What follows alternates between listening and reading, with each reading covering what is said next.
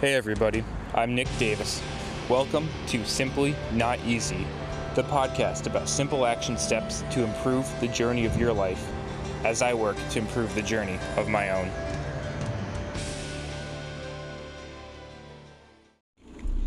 Hey, what's going on, everybody? Welcome back to Simply Not Easy. Hope you're all having a great day out there today. Muscle Monday, and today we're uh, divulging from any one specific anatomical structure. We're divulging from pinpointing a movement pattern. Um, we're really divulging for a lot of what we stood for before in this type of topic. Today we're talking about layers and depth and, well, specificity. So, a lot of us, it's easier to visualize structures and shapes and objects in two dimensions before three dimensions, right? Say, hey, something goes from point A to point B. Cool. It's like a little rope, a line, a string. To simplify physics, right, we draw these little line and dot problems to make it just like a complicated game of connect the dots. When the connect the dots goes to how much force is pulled where and who and how and what tissues can pull force, what tissues get affected by pulling force, all that fun stuff, right? Well, the same can be true for when we're assessing, for when we've got our hands on people, when we're feeling different structures, different resistance, different pressures. We've got to be mindful of that. Here's what I mean, right? When you're in a certain area, it's and we're taking this from a uh, healthcare practitioner standpoint of feeling tissue um, for assessing it in some way, shape, or form, whether it's um, some kind of pathology or otherwise, maybe you're doing a joint mobility assessment, you've got to consider okay, what are the layers of tissue involved, and where do I want to impart my force, and what kind of force do I want to impart? Do I want it to be, to be fast? Do I want it to be slow, calm, and smooth? What kind of response do I want to elicit? You've got to consider all these things. But the way I like thinking about this, you take a, a area of the body, right, and you chop it like a cross section as you go down and you give a certain amount of pressure, right? Let's say half a pound of pressure. What tissue are you going into? As you give five pounds of pressure, what are you going into? 20 pounds, 40 pounds, 80 pounds of pressure, let's say, right?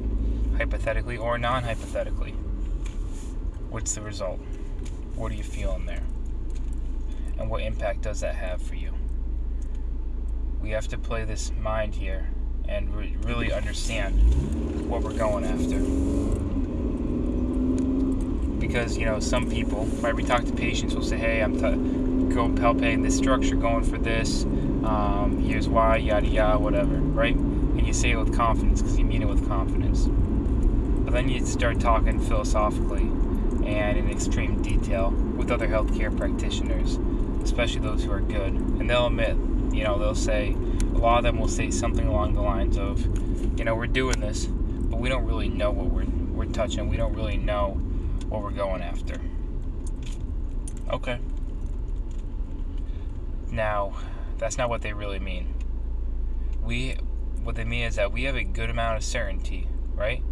That we are affecting the structure we think we're affecting, if we're being specific with it. What we don't truly know is we don't know what other structures we're affecting. So I can say, like, hey, I know where the anatomy of the anterior scalene is, right? Okay, let me apply enough force, let me feel tissue resistance, yada, yada, yada. Um, sure. Now, if we say something like, for example, the psoas, right? The muscle belly of the psoas. And can I go ahead and feel that?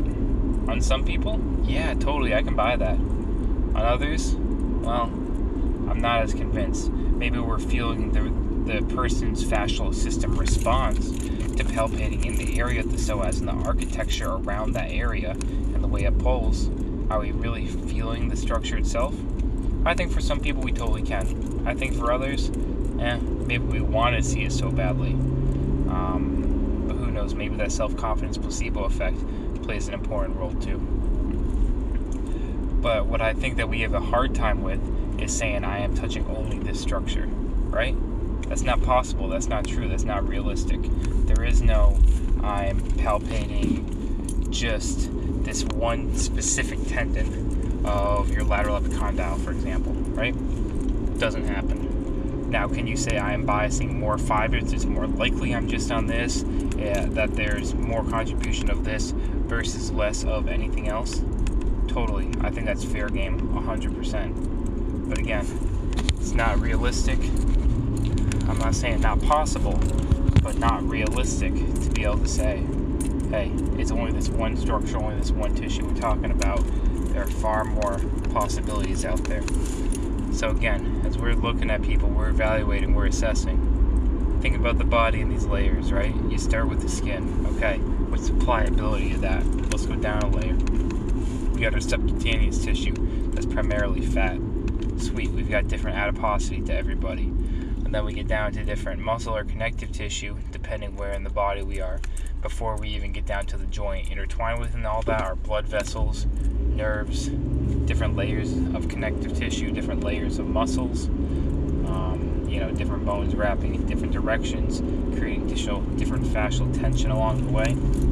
All extremely important, right?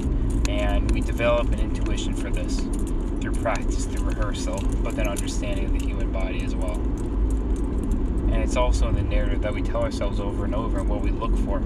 So let's be intentional what we look for here as we figure this out. But again, what's the point today? What's the take home if you're going to have a take home?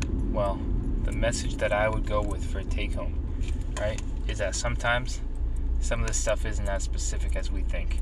It's not as exclusive as we think.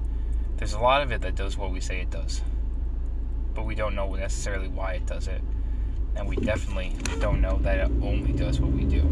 So we have some good mechanisms, some great detailed clinical assessment ways of ruling other things out.